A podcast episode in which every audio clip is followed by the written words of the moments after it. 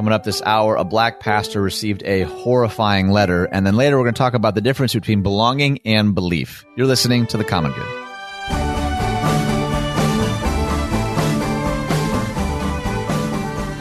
Hi, friends. Welcome to The Common Good. My name is Ian Simpkins, along with Brian Fromm. Hello. Well, we don't spend enough time asking you how you're doing. I know that we can't we can't hear you back, but yeah, for the sake of camaraderie here, how how are you doing? How does this radio show and or podcast find you in this moment? Uh, how are you feeling? How am I feeling today? Uh, it's good. Today's a good day. I'm actually uh, today up in the studio. Uh, we haven't been up here in a while. Uh, so yeah, it's it's a good day. Every day when you're like, "How are you doing today?" I'm like, hmm, "I think it's been pretty good," you know, except that it's freezing outside and only going to get worse uh, here. This is that time of year where we're like, why do exactly do we live here? But that's a whole discussion for another day. Uh, I am doing well. How are you, my co-host and friend? How are you doing today? Oh, I am. I warm, too warm. I was going to say the opposite of everything. you have the heat uh, turned up in your basement. I got a little electric fireplace I'm staring at, and it is, it is cranking something fierce here in my concrete basement. No, I'm, I'm, I'm fine. You know, I got, I got my knee, knee thing. I, uh, yeah. Let's see. I had a, a wonderful. My wife made uh, Greek meatballs yesterday, and Ooh, that, that as a good. leftover was even better. It was so good. Yeah. So so good. As far as as far as lunches go, uh, you know that that was um that was a, that was a pretty high bar. So yeah, feeling feeling pretty good about that. So good. good. With that, hard right turn. Hard I, I was, right turn. I was gonna I was almost gonna not talk about it, and mm-hmm. I think you could make a case for not talking about it. People might Mm-hmm. be asking like, okay, this is so horrific. Why are you even giving this airtime? I thought about it. It's, it's kind of why it's a few days late. It's you probably heard other people talk about it or post about it. The more I sat with it, the more I thought, no, nah, I think I think we need to at least stare this in the face for what it is, and I think it will really surprise people that something like this was written this year. And and the more that I thought about that, I was like, man, the very fact that I think it would surprise so many of us is why I think we need to talk about it because there's plenty of us, I'm sure, who think or feel, ah, this kind of stuff doesn't still happen or it's not still Mhm. going on in the world. And the very fact that it is uh, should be for everyone, Christ followers in particular, deeply troubling. And I would move beyond troubling to angering. Like we should yes. look at this. So you might be wondering, well, what the heck is he talking about? All right, I'm gonna I'm gonna hand it over then to Brian and let you uh, get us into it. Yeah, uh, Pastor Dwight McKissic, and I believe we talked about him a couple weeks ago. He's at Cornerstone Baptist Church in Arlington, Texas, uh, and it says he has a long history of fiercely opposing strains of white nationalism that he thinks have poisoned the Southern Baptist Convention. And so he's been a vocal critic as of late, especially when uh, the Southern Baptist Convention's uh, seminary presidents came out with their condemnation of critical race theory. Uh, and then he eventually got to the point where he announced that his church would be leaving the Southern Baptists of Texas Convention over its quote inaction on racist sentiment within the convention. Uh, and so Dwight McKissic, it's uh, he is a well-known African American pastor uh, in the Southern Baptist Convention, and so uh, it came out this week that another pastor by the name of John Rutledge had sent him, sent McKissic a letter uh, that then got posted onto onto Facebook.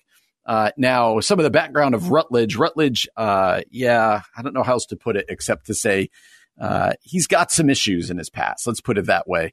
Uh, but this letter, as you talked about it, and I'm I don't even know whether to read it or not. I will just say this: uh, it is not. Um, so this is one pastor to another. This is uh, copied to other pastors. Like it wasn't necessarily meant to be private. It doesn't say, "Hey, keep this between us," right? Right, right. Uh, and so he says this is in regard to the article of McKissic cuts ties with the uh, Southern Baptist of Texas Convention and potentially with the Southern Baptist Convention. And uh, John Rutledge, pretty well known in the Southern Baptist Convention, writes this, and it is one of the most overtly racist things I've ever read. Like, it's uh, horrifying. it's uh, in- unbelievable. In our day, right? You you'd read these types of things in history books, so like here's a letter Martin Luther King got, or here's a letter. And so it's been flying around. I think it was originally posted by another pastor by the name of Kyle Howard. He said an email my friend received recently after announcing his departure from the Southern Baptist of Texas convention. And so thankfully, a lot of people from the Southern Baptist world have been uh, answering this tweet with just their horrifying, uh, I'm horrified by this, and just their condemnation of it, which, you know, it's a low bar, but we should at least be uh, uh, happy about that. Uh, but I think it's, uh, you know, when I saw that you put this in our rundown to talk about, at first I was like, oh, I don't really want to talk about that. And that's probably the reason to do so is because, yeah.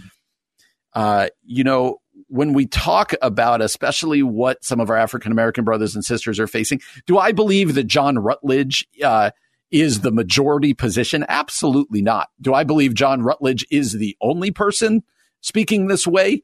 Uh, to to Reverend McKissic and others, I also do not, and so right. uh, it's a reminder of just the uh, the insidious nature of racism and the race problems that we not only still have in our country, but in our churches. Uh, and, you know, it'd be easy for us to be like, oh man, I can't believe the South. It's still the South. It's not just the South. Uh, right. This is this is across the board, and so it's. I won't even read it because it's just horrifying uh, what he writes, uh, and uh, he, there's not any redeeming value to it. But it's a reminder of of there are still some deeply deep seated sinful um, uh, racist attitudes out there. And this was kind of it in black and white. To see it, you're just kind of like, oh my gosh. And so obviously we condemn this in the strongest of terms, but it's also just an eye opener. Yeah. And I think a lot of what we've done on our show is to try to say, hey, let's have our eyes open to even things that are, are extremely uncomfortable.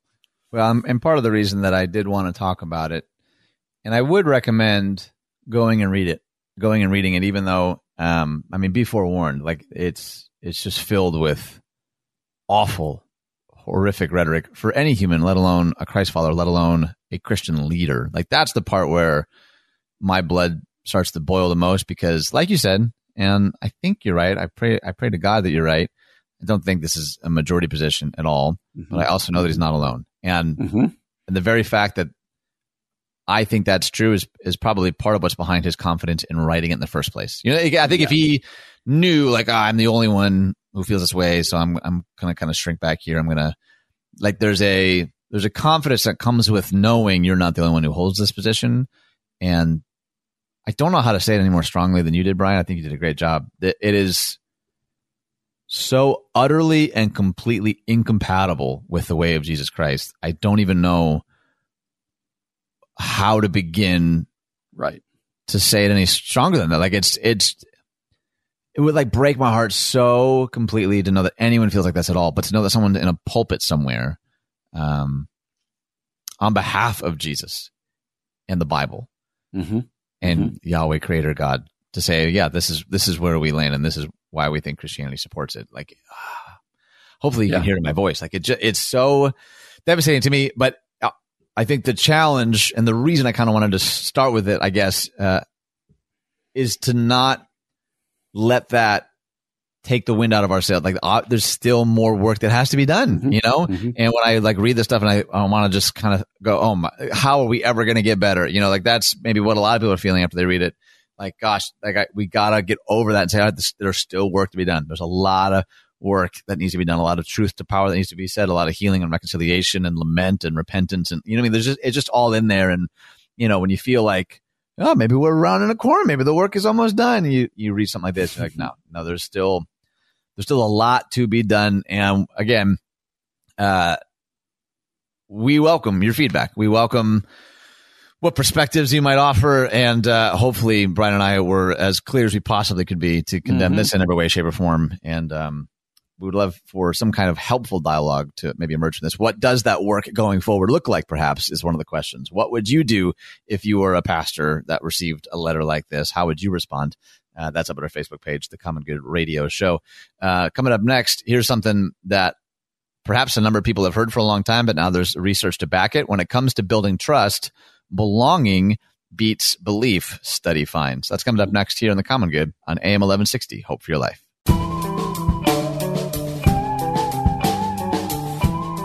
Hey everyone, welcome back to the Common Good. My name is Ian Simpkins along with Brian Fromm. So glad that you're here today. I don't know, Brian, have you ever used the phrase belonging before belief? Is that something that's like in your vernacular? I th- yeah, that's a good question. I'm not sure that I've ever used it from our pulpit, but it is certainly something that has become more and more of a well-known um, uh, I feel like it's an Andy Stanley thing. Like it's a uh, it's a well known phrase. So yes. I, mean, I didn't. I didn't mean to catch you up. It wasn't, wasn't like a trick question. Was, you ever get lost in what you're saying? There it was. yeah, I wasn't gonna. I wasn't gonna say anything, but I, f- it felt awkward not to address it. Anyway, we, we ask me on. again. Ask me again. Go ahead. Ask no, me no, again. No, no, We've already, we've burned too much time, Brian. Let me uh, let me move on. I would well, say yes. First, perfect. Thank you for that clarity. Uh, before we get into this article from church leaders, it actually reminds me of something I read years ago. So there's a, a woman named Heather Kopp, and she wrote a book called Sober Mercies How Love Caught Up with a Christian Drunk. Let me just read just two really short paragraphs because I, th- I think they're wonderful and I think it sets up this article pretty well. She writes When folks gather around a system of shared beliefs, the price of acceptance in the group is usually agreement, which means the greatest value, stated or not, is being right. Unfortunately, this often creates an atmosphere of fear and performance, which in turn invites conformity. But mm. when people gather around a shared need for healing, the price of acceptance in the group is usually vulnerability, which means the greatest value, stated or not, is being real.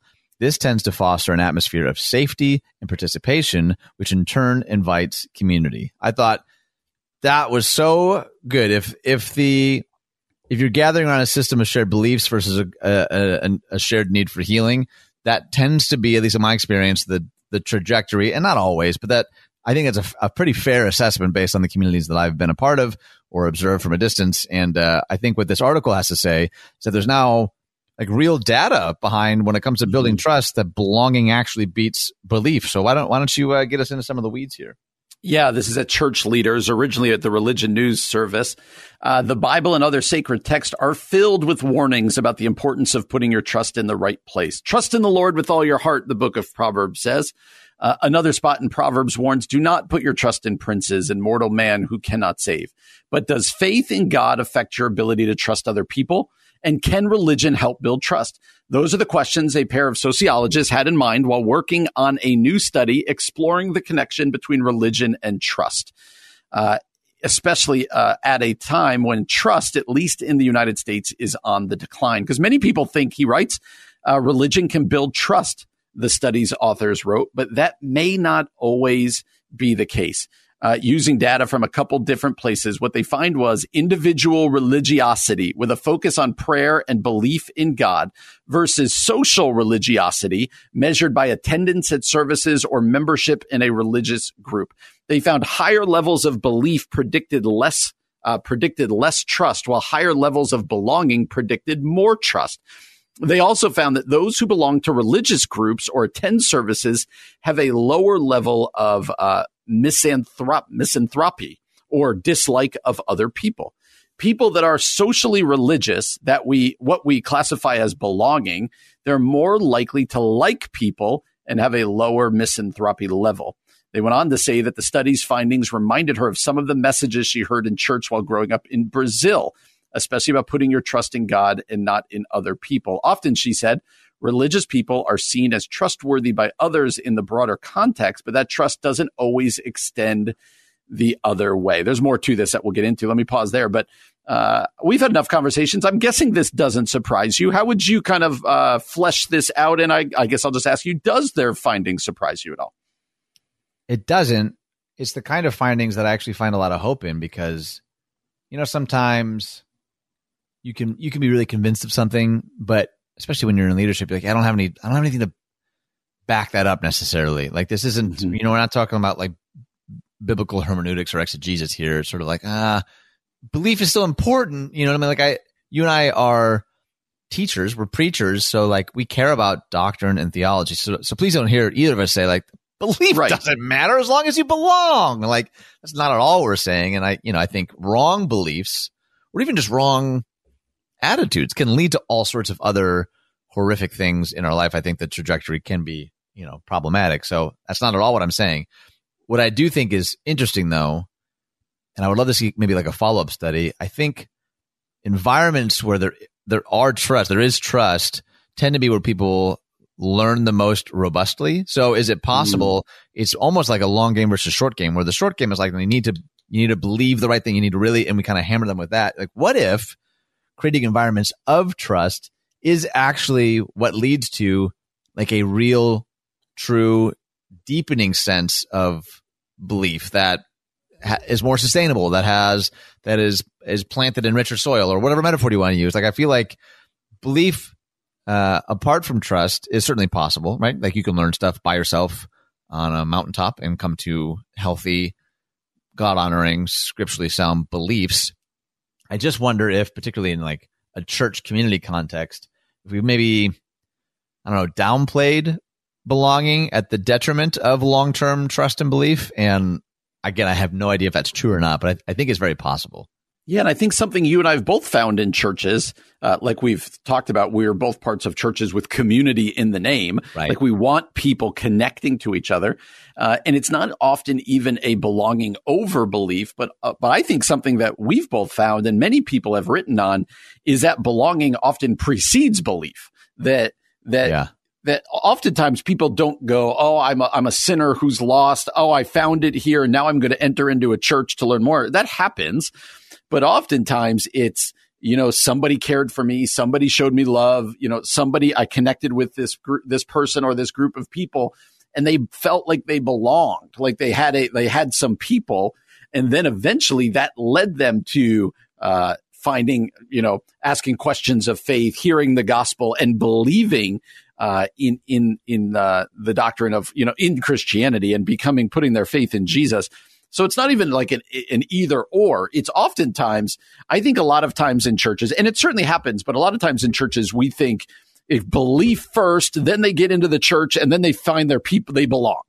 Uh, Yeah. But what I think a lot of good research is showing uh, is no belonging becomes uh, a doorway to belief towards those questions, towards that trust, and they actually hold hands together. Uh, and and I think that becomes an important point. There might be people out there listening right now going, "I don't." You know, you know, I when they hear that idea of belonging, that that's very attractive to them, and so I, I think that's an important thing for us to realize as church. A lot of times we're like, we just need people to accept this this this doctrine or this dogma or whatever else, but in fact, a lot of times uh, it's it's show them that you care before you you know tell them what you think, and, and I think that's an important thing that that we get wrong sometimes.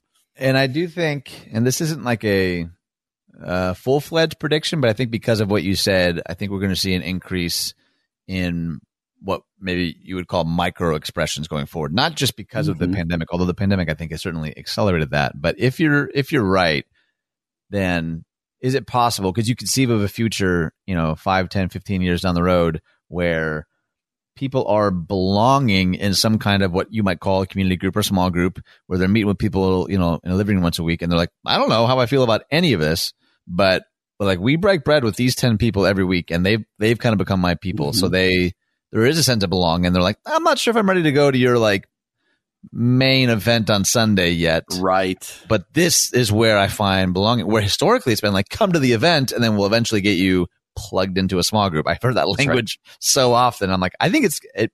It seems very possible, and I have no idea if it's true that it might start actually working the other way around, where people are finding community uh, in their own neighborhoods, where they find like true belonging and vulnerability, and that's sort of the that's what leads them to begin exploring. Like, why are you guys so hospitable, and why are you so patient with my questions. I don't find this anymore. I think that's going to be a really, really interesting sort of missiological turn in the next 5, 10, 15 years. And I could be way, way wrong. But uh, I think this article is fascinating. This idea of social religion in general, there's a lot in there. Highly recommend you read the whole thing and check it out. It's on our Facebook page at Common Good Talk. And we would love to know what you think. Coming up next, though, a, uh, a segment I'm simply calling Twitter time. I have a bunch of quotes. We're not going to get to There's all of them. I'm going to I'm going to let Brian choose them at random, and then uh, we'll respond for as much time as we have. That's coming up next here on the Common Good on AM 1160. Hope for your life. Brian and Ian's Twitter time. They're gonna dive into the Twitter time. So that is our very own uh, Debbie bringing us in from the uh, from the break. I'm not supposed to call it a break, am I? Uh, Nope. Well, That's I already okay. did. It's okay. Mo- mo- moving on. We, I uh, I warned. Warned is that the right word? I don't want to make it sound like this is going to be a bad thing. It might be a bad thing. I've affectionately called this segment Twitter time, and I just the last week or so saw a bunch of really, I thought, provocative or insightful, pretty punchy. That's kind of what Twitter, you know, is often known for, for better or for worse. These like one sentence, two sentence quotes, for lack of a better word. Mhm, And uh, so I put a bunch in there. My guess is when I say I'm going to let Brian choose them at random, he's going to go exactly in order, like from top I'm to not. bottom. Okay. No, I picked so a random one to click on. I'm so proud of you. So they're all open in your browser. You picked one at random. Go ahead and read it, and then we'll respond, and then I'll let you pick another one for as much time as we have. All right. This guy, his name is Matt Smethurst. Smethurst. He's managing editor of the Gospel Coalition and author of Before You Open Your Bible. He wrote, well, he quoted Trevin Wax as saying this When we say we want to be the hands and feet of Jesus, we must remember what happened to the hands and feet of Jesus. Oh man, that's starting strong right there, man. I mean, that's it's such a nice saying we say in churches all the time. Well, let's be the hands and feet of Jesus. I've said it a million times, and it's a great thing to want to say. I think from Trevin Wax and tweeted by Matt Smethurst here is a uh, is a great reminder that uh, when we say we want to be like Jesus, what would Jesus do? We want to be the hands and feet of Jesus. Remember how Jesus was treated, because we often talk about our rights and we got, everybody needs to treat us well and this and that, and and that the one whom we are following uh, was not treated well. His hands and feet, you know, he was hung on a cross, and I think this is a great reminder. And uh, uh, sometimes people can say things so succinctly on Twitter that it's a, it's a really good quote there.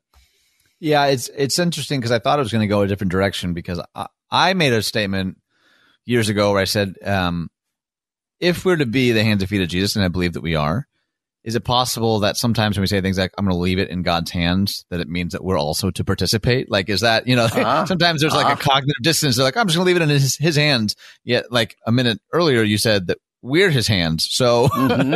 at what point are we are we abandoning our responsibility, or you know, is it a let let go and let God situation? All right, I'll let you pick another one.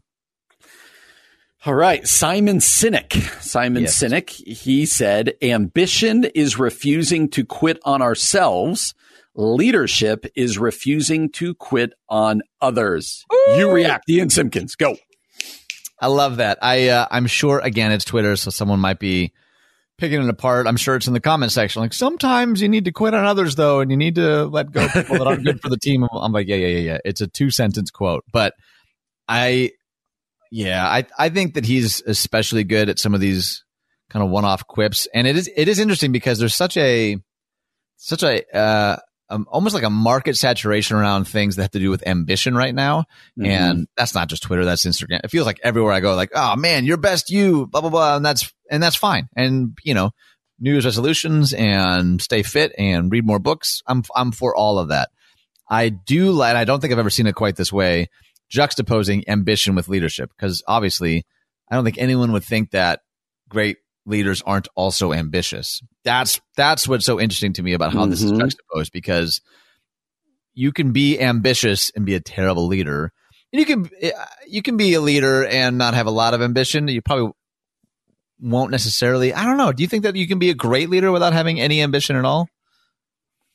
Uh, I don't. This is this is weird for me to say because sometimes I'm like, how ambitious am I?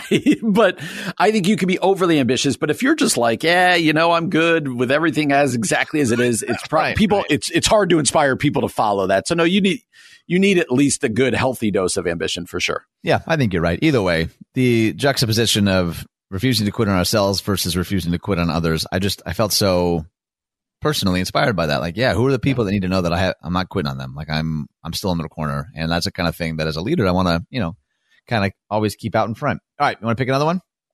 Uh, Alan Hirsch, who we have quoted many times, uh, but here he's actually quoting Peter Drucker. Uh, Peter Drucker, right? Well known leadership guru, right? Yeah, I think I got that right. Uh, Peter Drucker wrote and Alan Hirsch tweeted The greatest danger in times of turbulence is not the turbulence, it is to act with yesterday's logic. Not a bad one. That's not a bad one. All right. So how does that how does that hit you as a church planter, or somebody uh, who you know, given your particular line of work in the midst of a pandemic, a topic that we've talked a lot about, having to move to digital and then more of a hybrid thing, and thinking through strategies for the future. How does how does what Peter Drucker, who wasn't a pastor, uh, Mhm. how does that insight hit you where you're at? it's it's really helpful. I this is the way my life works right now. I'm like, did I have this conversation with someone else or did you and I talk about this on the radio yesterday or the day before? But it was this idea of always doing what used to work versus looking forward. Uh, me- when we talked yesterday about messaging and methods, uh, mission and method, that's what it was. It was Carey Nieuwhof.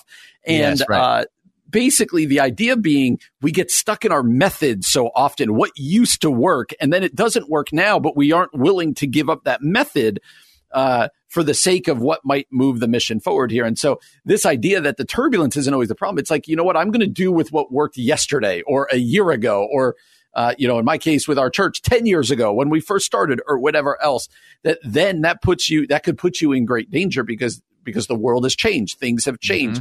Your business has changed. Your work has changed, whatever else it might be. So, uh, it's a great reminder. It's like, again, what we talked about with Nieuwhof, uh, the other day that, that, yeah, you hold fast to your mission, but, but your methodology, uh, has to be on the table. You got to be able to uh, scrap methodology and bring in new methodology, and not always just ha- hang on to what worked yesterday. In this in this quote, Yeah, and I would add too that the turbulence doesn't always need to be external either. Like we had a guy come in and do a, a couple of day training with our yellow box team, and we were talking, I think more specifically from the the posture of Myers Briggs and personality types and all that. He's like the tendency, human nature is to just kind of gravitate towards a bunch of people wired just like you.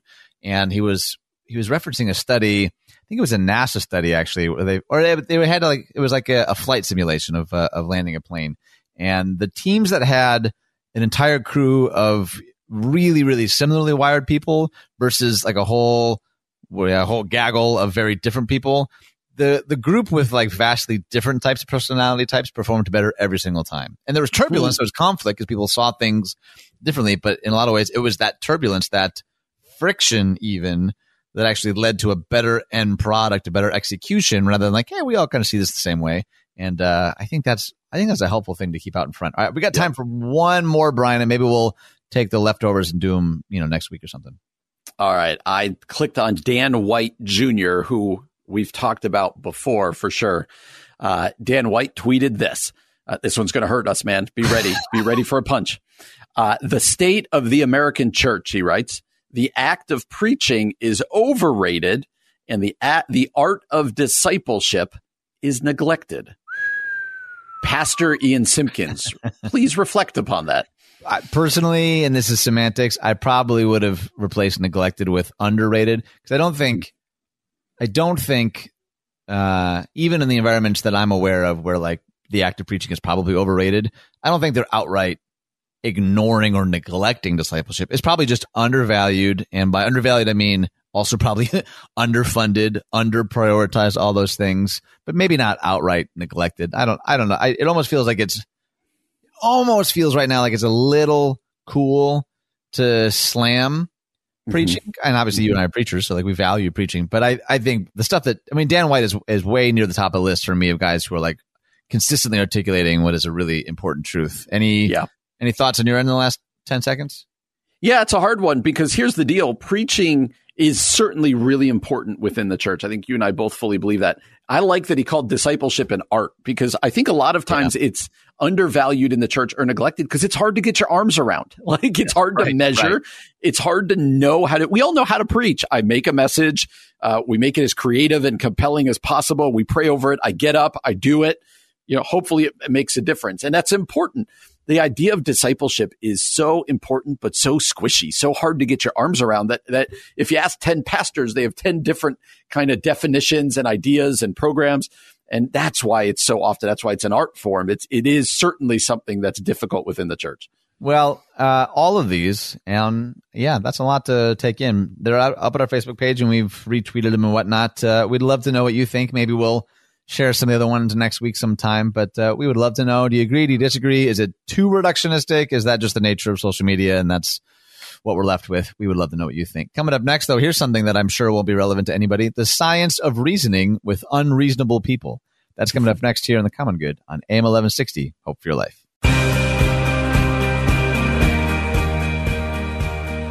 Hey everyone, welcome back to the Common Good. My name is Ian Simpkins, along with Brian Fromm. Uh, I really found this article at New York Times fascinating. The headline reads: "The science of reasoning with unreasonable people." Here's the subheading: Don't try to change someone else's mind. Instead, help them find their own motivation to change. So Mm. that probably sounds maybe a little too good to be true. Maybe by the end of the segment, it will feel too good to be true. But uh, this article by Adam Grant, I thought was at the very least fascinating. Why don't you get us into it, Brian? Yeah, Adam Grant writes uh, A few years ago, I made the mistake of having an argument with the most stubborn person I know. He just calls him R. R, whose initial I'm using to protect his privacy, is a longtime friend. And when his family came to visit, he mentioned that his children had never been vaccinated and never would be. He said, I'm no proponent of blindly giving every vaccination to every newborn, but I was concerned for his child's safety. So I started uh, talking to him. After days of debate, I was exhausted and exacerbated. Then came 2020. Fear of the vaccine may be the greatest barrier to stopping COVID 19, uh, he writes. It stretches far beyond the so called anti vaxxer community. I decided to see if I could get, I could open R's mind to the possibility of the vaccine. What I didn't realize was that my mind would be opened as well. See, as an organizational psychologist, I've spent the past few years studying how to motivate people to think again. I've run experiments that led proponents of gun rights and gun safety to abandon some of their mutual animosity. I hmm. even got Yankee fans to let go of their grudges against Red Sox supporters. But I don't always practice what I teach. When someone seems closed minded, my instinct is to argue the polar opposite of their position. But when I go on the attack, my opponents either shut down or fight back harder. Or more than one occasion, I've been called a quote, logic bully. when we try to change a person's mind, our first impulse is to preach about why we're right and prosecute them for being wrong. Yet experiments show that preaching and prosecuting typically backfire. And what doesn't sway people may strengthen their beliefs. Uh, refuting a point of view produces antibodies against future attempts at influence, making people more certain of their own opinions and more uh, more ready to rebut alternatives. All right, let's think about that, Ian. What do you think? Uh, his his consensus, his uh, findings there that to argue with someone because this plays into so much about what's going on on social media and in Uh-huh. our culture today, but that to argue with someone is actually going to probably push them uh, more into what they believe right now. That you're not going to convince them as much as you're basically going to push one another into your poles. What do you think about that? Well, I, I'm kind of hung up on a part that I shouldn't be, and that's every time the word preach is used outside of a church context, it's always negative. It's like, yeah, I don't want to preach at you. And I'm like, oh man, it's like what I do for a living. That's like my whole, all right. So it is unfortunate. That's probably a whole other segment for another day that like, yeah, the culture as a whole has not adopted a positive posture toward, toward preaching. What I do appreciate, not just about what he's sharing and what he's finding, and he's talking uh, about the psychological immune system. I think that's super interesting to me. I also appreciate him kind of admitting, like, man, this is the kind of thing that I've written about and implemented and often forget to do in my own life. that as a pastor Yes. resonates so deeply. Like, you just preached on patience like two hours ago, and now you're like losing it on your kid. What do you, you know, like that, that level of, uh, of disconnect is, is very, very real. But I think he's right. And I think him even owning like what our, what our natural, like knee jerk reaction when, when we find that somebody is wrong, but how does he say it here? Our, uh, when we try to change a person's mind, our first impulse is to preach about why we're right and prosecute them for being wrong. I don't know that I necessarily feel the prosecute side nearly as much, but there is certainly a, a guarded, a guarded level of like, I need to really, I need to convince you just how right I am. And I'm, I'll be so convincing that it won't, it won't even be an argument. He goes on to say that several decades ago, when treating substance abuse problems, psychologists developed a technique called motivational interviewing. The central premise, instead of trying to force other people to change, you're better off helping them find their own intrinsic motivation to change. You do that by interviewing them, asking open-ended questions and listening carefully and holding up a mirror so they can see their own thoughts more clearly. If they express a desire to change, you guide them toward a plan. So he, he gives some examples here that I think are pretty interesting. I imagine for some people that might feel too squishy, right? Or too, I could hear someone saying, ah, new agey. No, it's not. I can't wait for them to decide they need to change. Like we, this is an intervention. And, and there are probably times where that kind of, where an intervention really is necessary. But I, I don't know. There's something about the idea. And I think this is what like really good counselors and therapists do. Like, you know what? I'm going to ask you some really open ended questions. And then I'm just going to reflect back to you what I heard you say and you tell me if I'm right or not. And that tends to be, at least in my very limited like pastoral counseling experience, it's like, oh yeah, there's like revelation upon revelation that people have just hearing their own words back to them sometimes. I'm like, mhm. oh gosh, you just needed someone to bounce it back to you. That's all you really needed. You know, I think, I think that's pretty interesting. So the other night, I went out uh, to dinner. I took out my 17 year old daughter. Okay. Uh, for no real purpose other than just to be like, Hey, I love to go out with my daughter and, you know, try to go on dates with my kids. And, uh, this is, I bring this up to say this. What he's talking about here, there are times as a parent, especially when the kids are younger, that I had to tell them or have to tell them, or my wife does, like, no, you're going to do this, or we're right about this. But what, when we can find opportunities to help them get there, like, and, mm-hmm. and like mm-hmm. you said, it feels squishy. And here's the danger. He's going to talk about this later in the article. They don't always get there. Uh, but, but when I, as a parent, can get, uh, can help my daughter see something that maybe uh, I could either tell her or take the time to help discuss with her and get her there. Uh, one of those lasts a lot longer than the other. And, yeah, and I think that's sure. what he's getting at. And you also said it from, you know, pastoral counseling. Sometimes people just have to talk it through, uh, and, and get there. And, and so I do think this is so important. The, the scary part is, like I said, he's going to say this later that, uh, that he had to get to the point, his anti-vaccine guy, uh, he had to meet with a doctor and this and that, and it didn't change his mind. And right. so sometimes this kind of thing doesn't work necessarily. I'm using work as in quotes if the goal mm-hmm. is to get them to change their mind.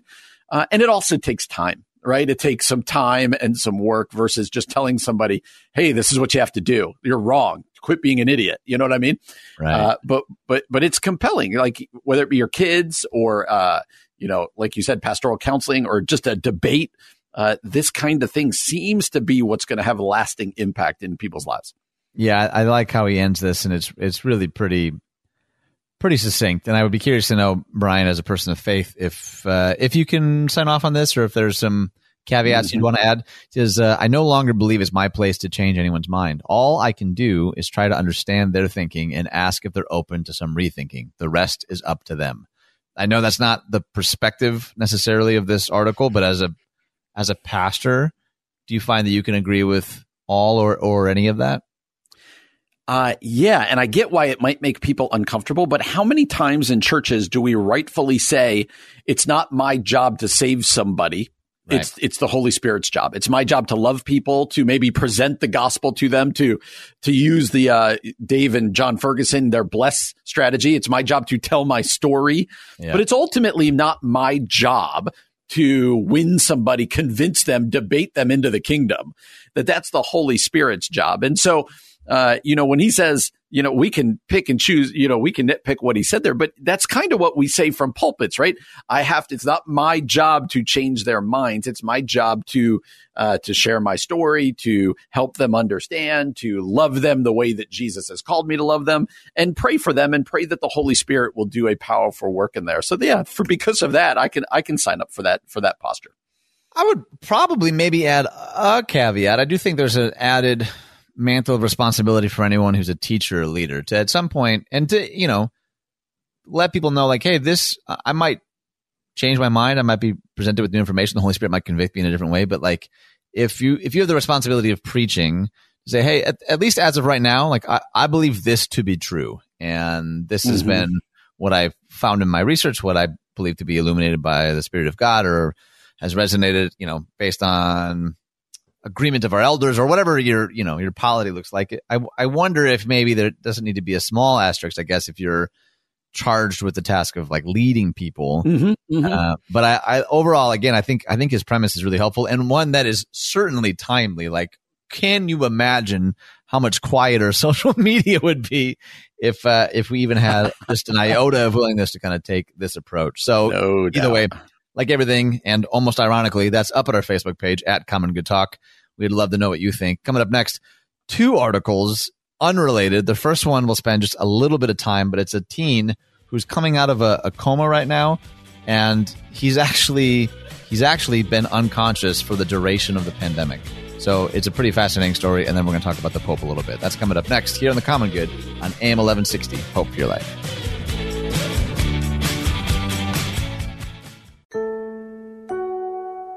Coming up this hour, a teenage boy is just now emerging from a 10 month coma. And let's talk about the delightful distraction of Bernie memes. You're listening to The Common Good.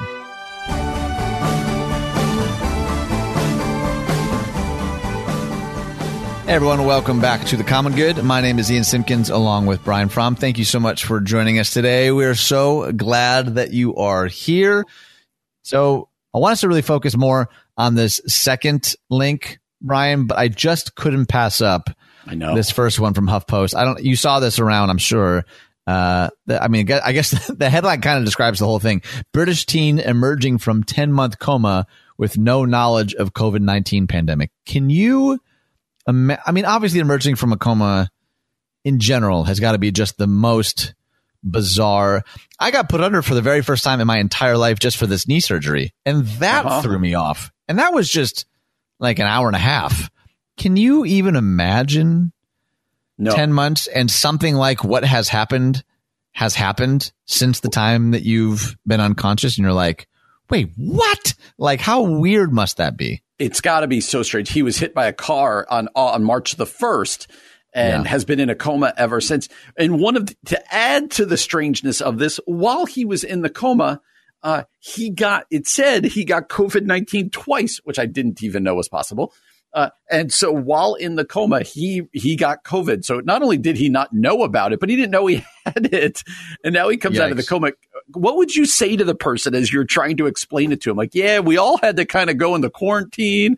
Our whole Yeah. lives shut down kind of right after you got hit by the car. I can't imagine just being in a coma. It's like every bad movie, right? Where you're like, oh, I've been asleep Yeah. for two years or whatever. But then to Right. come out and be like, hey, mom, what did I miss? And like, let me explain this thing called COVID would be so straight. And then on top of it, and by the way, you had it is just nuts. It's just crazy. I, I got to circle back to something. Did you think that being in a coma made you immune to viruses? Is that how you thought? No, but I'm trying to picture him. They're explaining what COVID is, and then they're like, "Oh, by the way, you also had it." Right. So, uh, no, no, I knew being in a coma didn't make you immune, but uh, it would just. I'm saying the weirdness once you wake up. Not only, hey, you missed this worldwide pandemic, but you also had it in the meantime. West just been such a weird deal. Like, wait, I never heard of this, but I had it, and all these Yeah. people are dying from it. It, it just, and I've been asleep for this many months. It's just got to be nuts. Yeah, that's got to be incredibly strange. What doesn't uh, John Mulaney have a bit about coming out of a coma? Oh no, his is more about amnesia. Like whenever you see like a depiction of someone with amnesia, and you know someone comes in close that you're you know you're supposed to know, and they always shout like, "Who are you?" And he's like, "That's not realistic because that's not what you scream at people under normal circumstances. If you don't know who they are, you don't just scream." Who are you? Every stranger you come in contact with. I thought, yeah, that's a, that's a good point. All right, so I, there's not a whole lot to say there other than that. That's just a wild story. I really Yeah. wanted to, to dive into this from uh, America, the Jesuit Review, not just because our show's name is in the headline. It says inside Pope Francis's mission to make capitalism work for the common good. There's so much there. You got you got the Pope, you got mission, you got capitalism, and you got common good. There's a there's a lot there. Uh, I'm going to let you kind of wade us into the deep end a bit. Yeah, it says the Vatican has always enchanted princes and presidents, but Pope Francis is the first leader in the Catholic Church's 2,000 year history to engage frequently with a more modern type of ruler, the chief executive officer. More than any previous pontiff, Francis has been lobbied by CEOs to soften his skepticism about capitalism, and he in turn has pressed them to better serve the poor and the planet. Surprisingly, he has joined the debate now in fashion about reforming capitalism, a discussion propelled by the 2008 financial crisis, rising income inequality, and climate change. The list of companies whose leaders have made a pilgrimage to Rome, this is fascinating, is the Harvard Business Review Index. Uh, like the Harvard, like a Harvard Business Review Index, are these companies: Apple, Bank of America, BlackRock, Exxon, Facebook, Google, McKinsey, and News Corporation, to only name a few. The Vatican has also met with pension fund managers to help them invest, invest more ethically, worked on redesigning the curricula of business schools at Catholic universities, and organized roundtables at the World Economic Forum. Uh, and so it goes on to say how how Pope Francis has tried to say. Uh, interestingly, a lot of people have taken lots of shots at him over this, but he's trying to say, hey, capitalism uh, needs to be viewed, especially in his view by Catholics, as a way to not make more money for myself, but to help more people and to use that money, as you said, for the common good. And like they said here, not any other popes have done it to this extent and he gets a lot of pushback. I've read articles where people mm-hmm. claim that the Pope is a socialist, a communist, uh, and other Catholics have wrestled with what are, are we supposed to follow him? Uh, and so it's interesting to see the leader of the Catholic Church, the Pope, kind of take aim at capitalism and say this is what it needs to be. So I like what it says here. The Fortune 500's dance with the Vatican underscores the difficulty of turning the ideal of economic dignity for every human, a cornerstone of Catholic thought, into reality. I actually don't know that I knew economic dignity for every human was a cornerstone of Catholic thought, but I like it, and I yeah. I'm curious. Uh, maybe this isn't worth pontificating on. Like, why don't we hear more about that in in Protestant evangelical circles? You know, I think that we often have separated. I think this is changing, right? We we read a lot of stuff where people are talking about work and worship and how do we worship. But I think traditionally, correct me if I'm wrong. I think traditionally, uh, there's been a big separation between uh, between business and church. The uh, the secular and the spiritual, money and and there shouldn't be. The Bible has a lot to say about this, uh, but I think that's it. I think there's a lot of different. You know, people have differentiated their Sunday from their Monday through Saturday. Uh, and that's why I think the Pope is kind of ruffling some feathers here because most people are used to that. Like, wait a minute, the Pope is speaking into my investment strategy or how I set up my business. This feels like he's overstepping his bounds when in reality, scripture has a lot to say about, you know, how we treat the poor, our views of money, but also that all everything we do is to be seen as worship. So that's my guess. Do you have a, a, another guess as to why this hasn't happened in Protestant circles?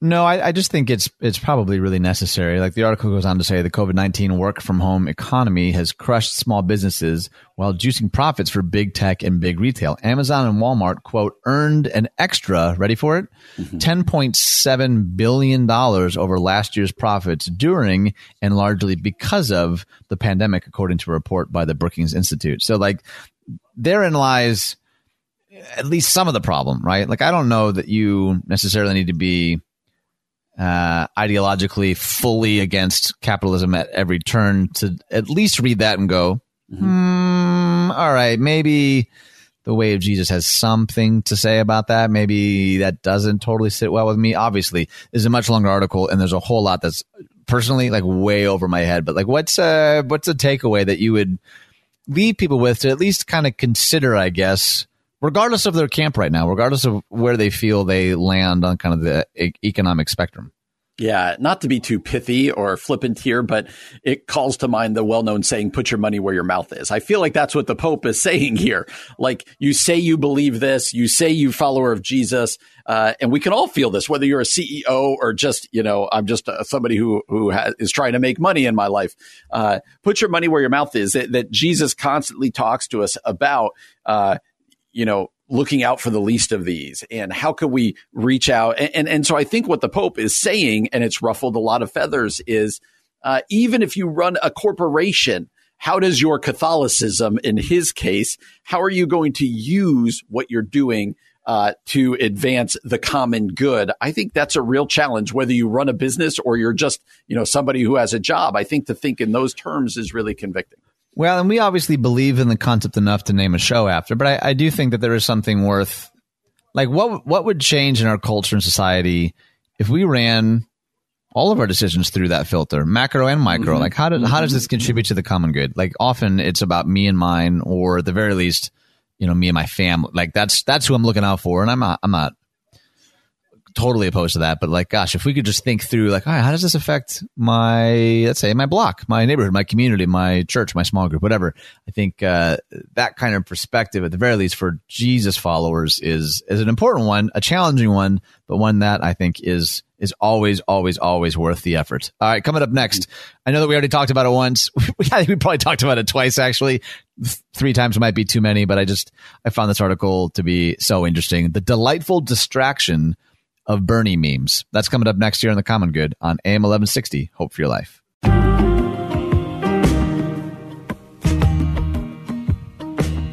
Hi, everyone. Welcome back to The Common Good. My name is Ian Simpkins along with Brian Fromm.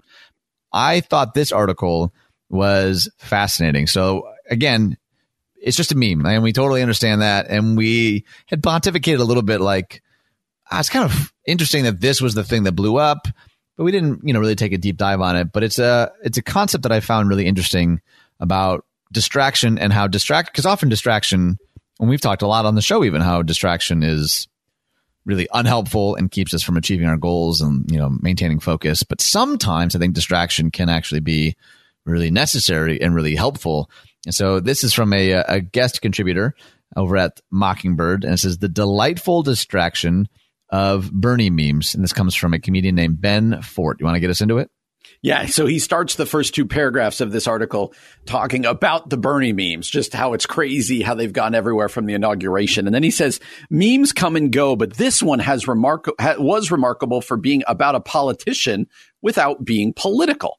The mm-hmm. joke stared a staunch progressive, uh, starred a staunch progressive, but involved no position, no allegiance, no heroes, no villains. My conservative friends enjoyed playing along without worrying about, quote, sending a message. It was hmm. nothing more than a delightful distraction.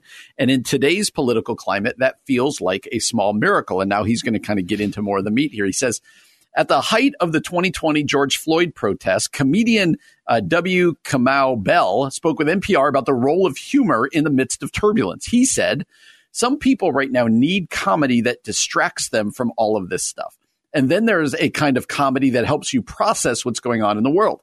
In the midst of difficulty, humor can give us a break from the darkness uh, or or name it. Give us a break from the darkness or name it. Let me pause there. There's a lot more that we're going to get into. You were the first one who kind of said this on our show. I remember year uh, two years ago we had on um, who was that comedian? Um, Michael Jr. Thank you, and he was phenomenal. Uh, but I remember the conversation we had with him where you said uh, comedians are kind of like prophets of our day, and also that comedy helps be a distraction.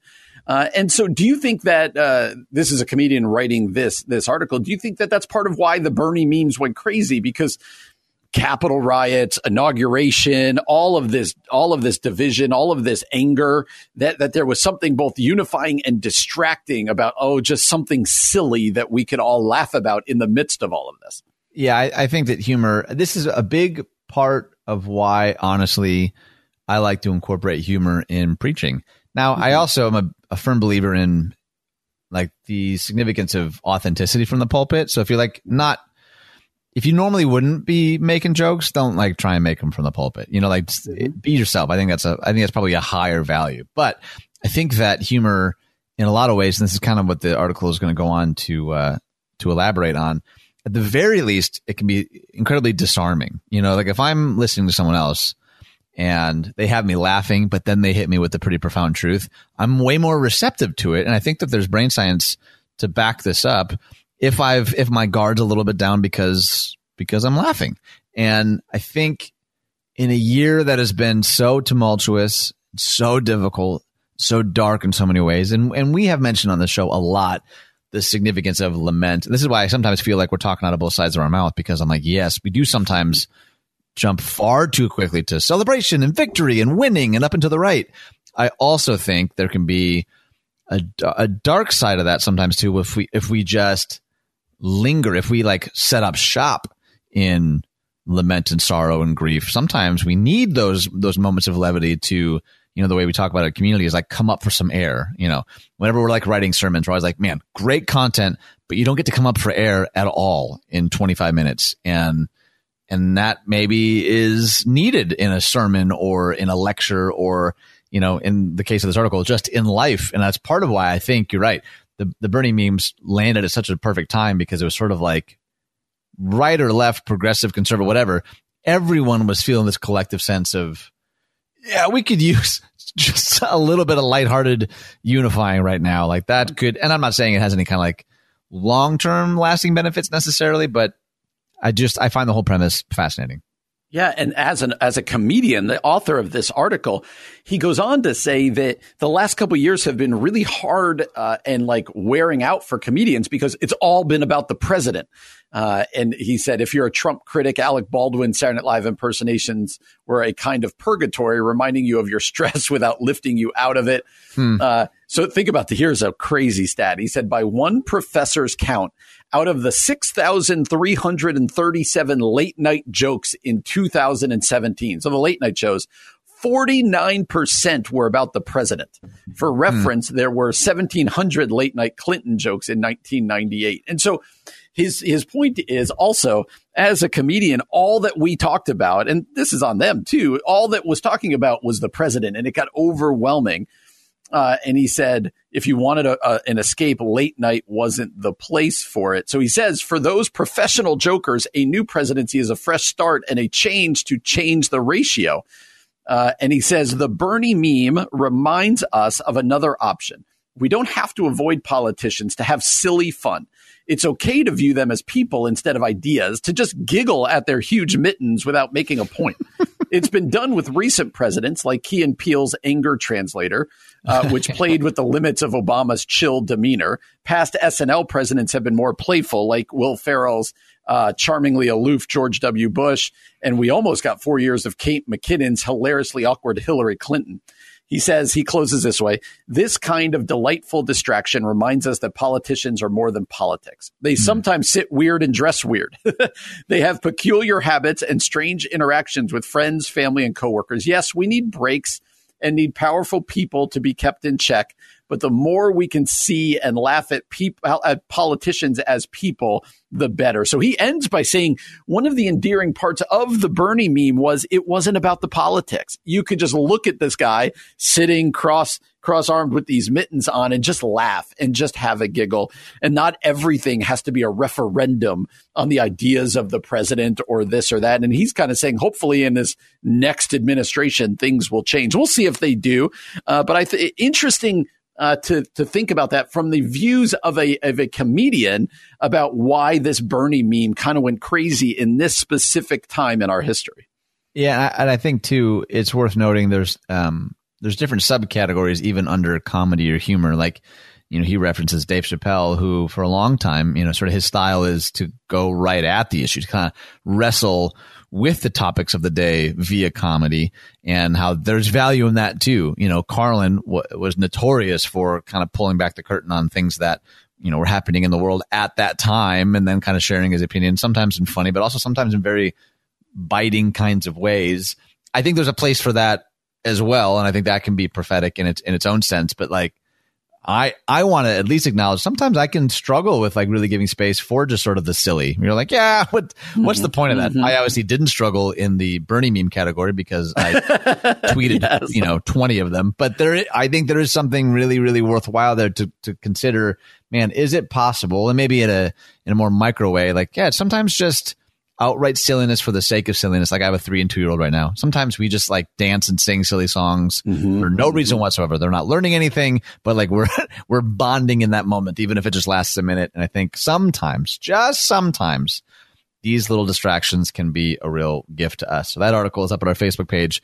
We would love to know what you think there. Coming up next from the Gospel Coalition, how to weather the Worsening Trust Crisis. That's from Brett McCracken coming up next here on The Common Good on AM 1160. Hope for your life.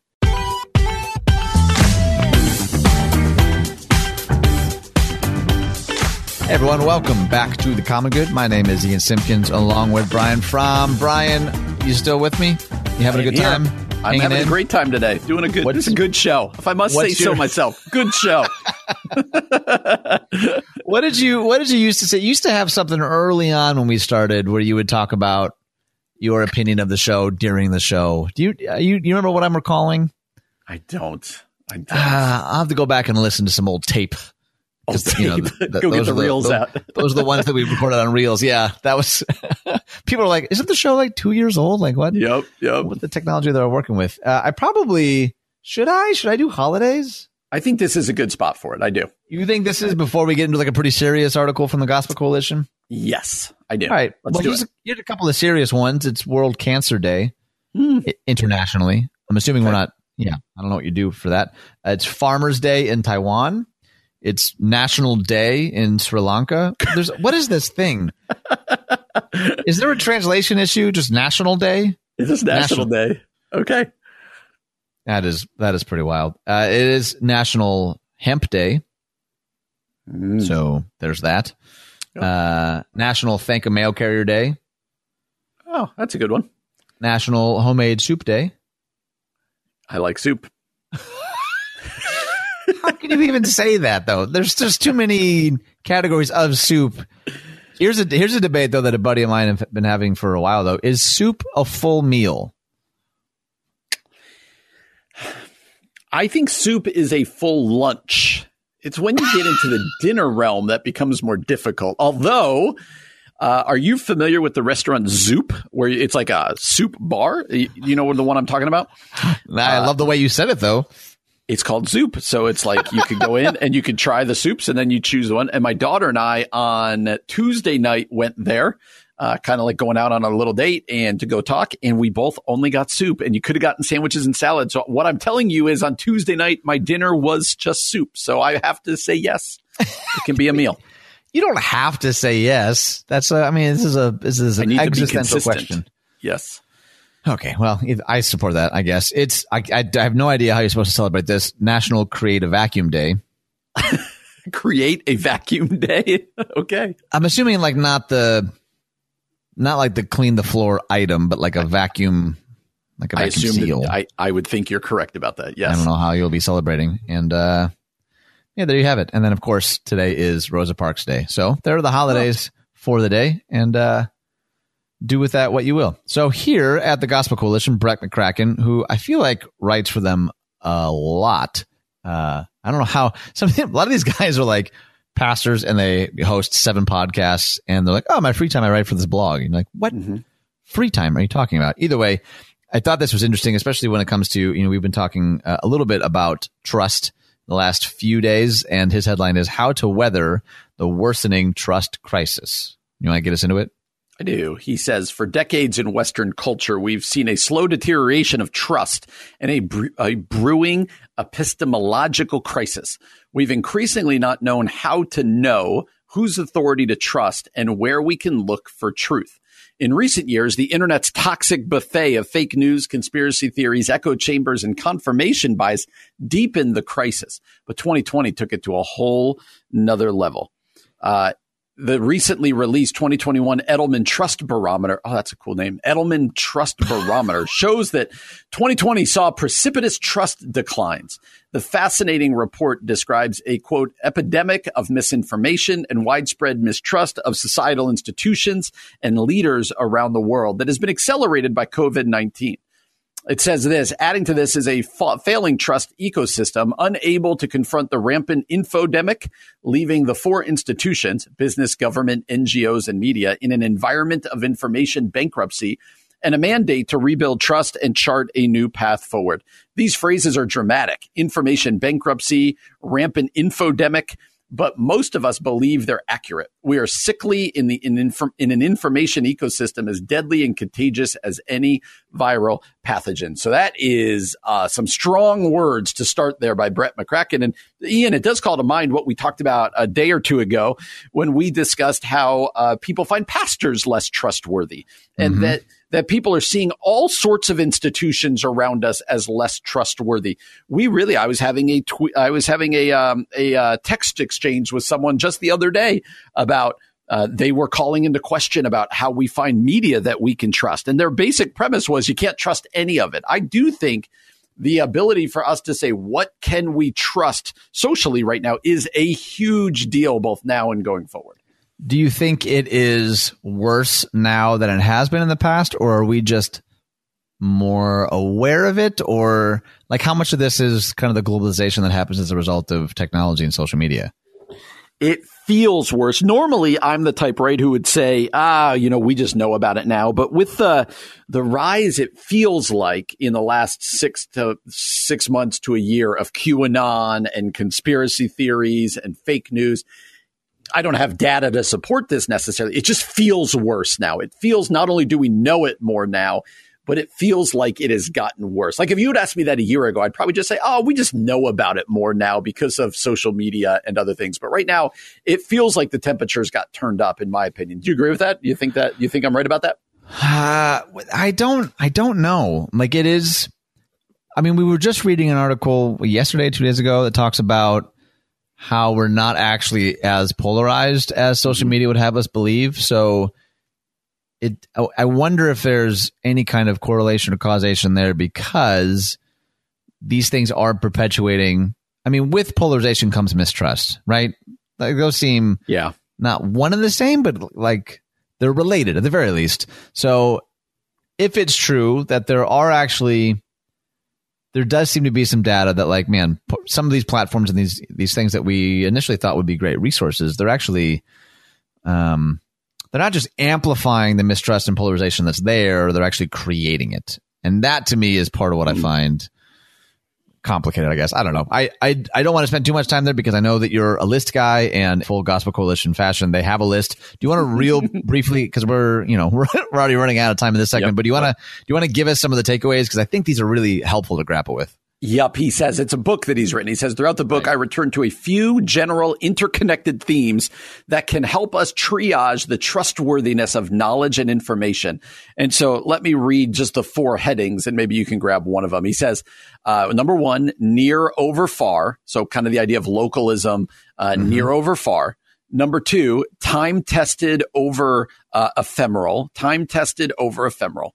Number three, communal over autonomous. That's an important one. Hmm. Communal over autonomous. And number four, holistic wisdom over merely cerebral knowledge. Holistic wisdom over merely cerebral knowledge. I know you want to dive into all four of those, but why don't you take one of those as we close this one out? I, well, I kind of want you to take the one that you stopped after. I'd love to know why that one jumped out at you. Uh, communal over autonomous. I think uh, you and I, we've talked oftentimes on the show about the importance of community. I think when it's just about me and what I'm reading online and what I'm diving into, I think I can believe a lot of things that when other people, I invite them to speak into my life, they could go, hey, you know what? Like, have you thought about this? Have you thought about this side thing? Now, where this gets dangerous is with echo chambers. If your communal, if your communal people around you only believe also what you believe, then it might be a negative.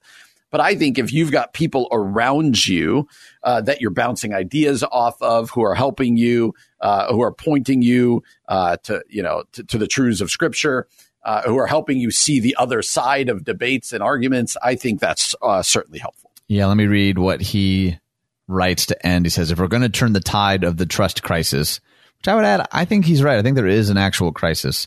Uh, these four tips are only the beginning, which I appreciate. Ultimately, our recovery of truth and trust must come from God, the source and standard of all wisdom. Wisdom and worship, after all, go hand in hand. That's good too. He's a good writer. If God is wisdom incarnate, then our presence with him in our relationship is the most vital ingredient for our wisdom. We must orient our whole lives, mind, body, soul around God, not only knowing about him, but enjoying being with him and praying to him often for the illumination that we need to perceive truth in an increasingly foggy world.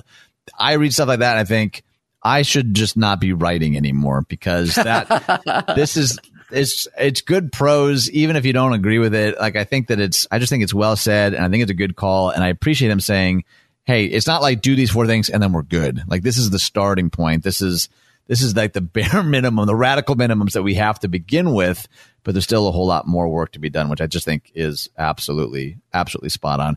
Well, coming up next, and to wrap up the show, it is Rosa Parks Day, and so we're going to spend some time talking about her and the impact of her life. That's coming up next here on The Common Good on AM 1160. Hope for your life.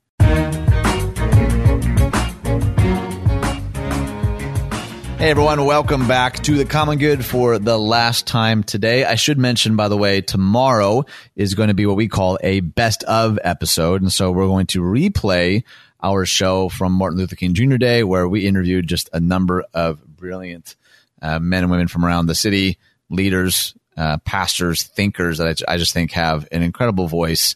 That'll be tomorrow if, uh, if you missed it the first time that it aired. Uh, but I did want to end the show. And I know that I've been saying, that we've been trying to like wrap up the, the show thinking devotionally or in terms of something like a benediction. But today today just felt different being you know rosa parks day and i wanted to spend some time talking about her and her legacy and her impact. And so i got a, a couple of links in there brian. I'll let you choose uh, which you want to kind of start off with Yeah, I think this first one's interesting from the Washington Post, written by Justin Taylor. Uh, it's an opinion piece Five Myths About Rosa Parks, the woman who had almost a quote, biblical quality, is what the headline says.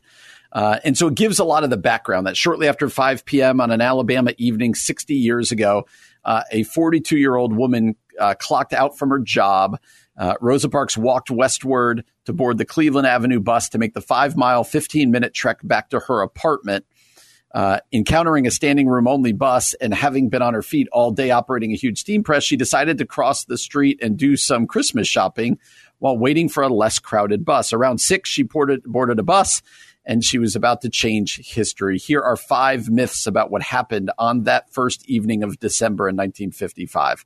Uh, and I didn't know some of these, so this is why I wanted to start here. Number one, Rosa Parks sat in the white whites only section of the bus. That basically there was a white section, a black section, and in the middle was uh, was kind of a uh, first come first serve section, and that's where she was. But basically, when the white section filled up, then it was understood that that if there were black people sitting in the first come first serve, they were supposed to move, so there was greater seats for the white people. Mm-hmm.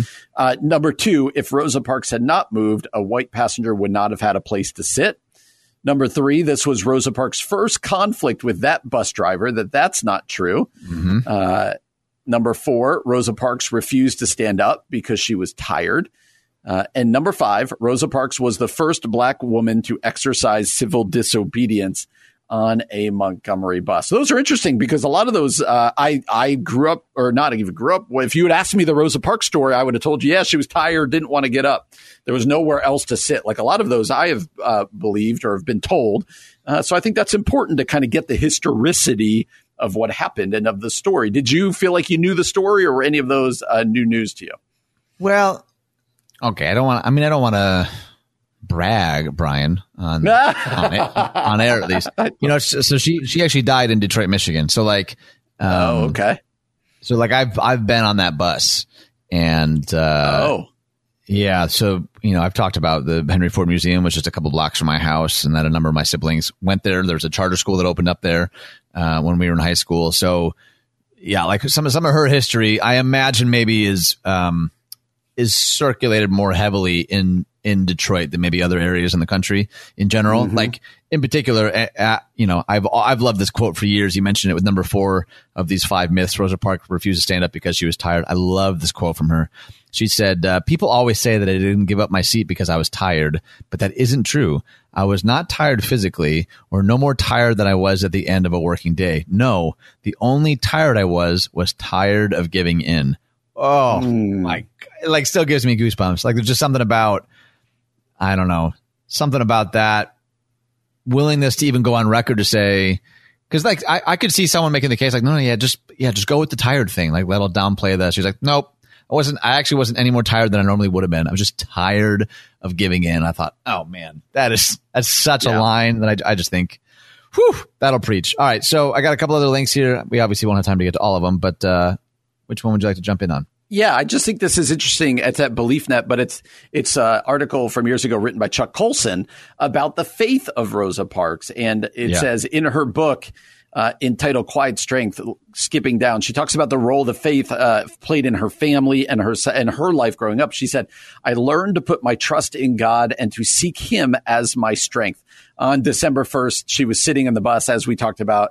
Uh, but Parks was convinced, she was told to move back, but Parks was convinced that to do so would be wrong, and she refused to get up. She said, Since I've always been a strong believer in God, I knew that He was with me and only He could get me through the next step. I think to see not just, uh, you know, the her what she did uh, was amazing enough. But to know the motivation behind it, like as a believer and as a I believe what I'm doing is is right and that God will be with me, I think hmm. is inspiring. Is to go okay. The, uh, you know, faith playing this role and, and in her decisions to do what she believed to be right and what God was calling her to. Uh, I find that inspiring. Like the whole event is inspiring. Everything she did there is inspiring. Uh, but but to hear her words as to her thought process behind it, uh, it, it kind of raises even the bar of inspiration around her. So so what do you do with it today? Like, how do we keep from a day like today simply being all about remembrance? You know, we, we even talk about that just that awful letter that we read and some of the things that we still see uh, very evident in our culture where at the very least, I think, indicate that we have a lot of work to do, right? So how, how do we keep from today simply being inspirational. Like, oh man, what an inspiring thing Mm-hmm. someone else did decades ago, and um, that leaves me feeling good for a moment. But I'm not really looking to adjust anything in my life or to be challenged or any of that. Like, what do you? How do you move it out of that realm to something that we we can actually like live out? In thinking about this being the last segment of the day, by the way, like a a, Mm-hmm. a sending benediction kind of a kind of a charge. Yeah, it's a great question, man. I, I do think that, that one of the takeaways is that, uh, that we are called to do what is right, but doing what is right will not always be easy and it will, it very well may come with consequences. Uh, and I think this idea that, you know, like you said it, like, uh, I know in my own life sometimes, even if if you see what's right to do, but you could see the landmines along the way, uh, it could be easy to say, uh, you know, I don't want to. I don't want to risk that. I don't want to go down that road. You could you could also rationalize your way out of it. She could have rationalized like, oh my gosh, just move a row back, two rows back, three rows back, or whatever. Uh, but she she believed with all of her heart this was right and that God was calling her and would be with her. Uh, and therefore, sometimes doing what is right, uh, yeah, you could count the cost, but the cost shouldn't determine whether you do it or not. And so I think in our day and age, there comes a lot of times where we go, okay, I know what's right to do right now, but do I have the courage to do it? Do I have the faith to do it? I think when you read stories like this, where, uh, yeah, she was, she knew what, what, what faced her if she did this, I think can become really not just inspirational, but challenge us to go, okay, uh, where do where am I shrinking back from what I know is right? Hmm. Are there places, and to ask us to consider that ourselves? Yeah, I think that's a good charge, man. And I think that's something that, um, you know, when I was younger, I think I thought that by the time I reached the age I am now, I'll have sort of arrived in that area. Mhm. And the older I get, the more I realize, like, now this is this is like a muscle that I need to continually develop, right? Like, there's there's still moments where I'm tempted to to shrink back when I know I shouldn't, or to let something slide that I know isn't right, and to continue as people, as followers of Jesus, followers of the way, like Mm-hmm. man, st- standing with the marginalized, the oppressed, the vulnerable, that that can't be optional for us. That's not like one of many meals in like a gospel buffet. Like, well, I just don't choose that particular Mhm. side. Like, no, I think that's that's central to the main course of Jesus, and for us. Uh, and again, not just during February, by the way, but to be a people who keep that in the forefront and to call each other, I think, to greater accountability, greater commitment when we stumble, when we lose steam, when we lose hope. Uh, that's the that's the significance of community, and I think you're right on, man. I think that's a really really good charge. We'd love to know what you think. Those articles are up on our Facebook page, and uh, any additional resources or thoughts or insight, we welcome that over at uh, the Facebook page at Common Good Talk. And with that, we wrap up today's show. Uh, don't miss tomorrow's as we again re-air our Martin Luther King Jr. Day episode. And uh, thank you so much for joining us today. For Brian Fromm, my name is Ian Simpkins, and you've been listening to The Common Good on AM 1160. Hope for your life.